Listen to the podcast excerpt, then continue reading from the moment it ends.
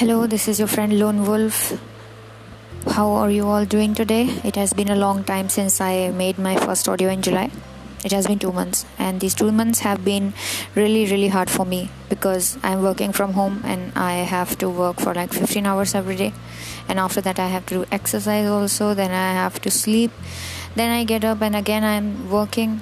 And you know, there is very less time for my family, but I do my best to, you know, give equal time to all the parts of my life, which is very essential.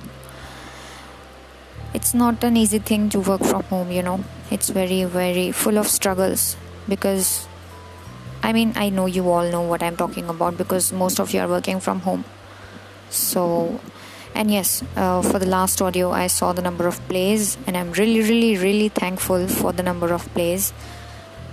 And I will continue to post the audios every weekend and I will try that I would do it in 2 to 3 days. But if it if not then I will do definitely do it on the weekends.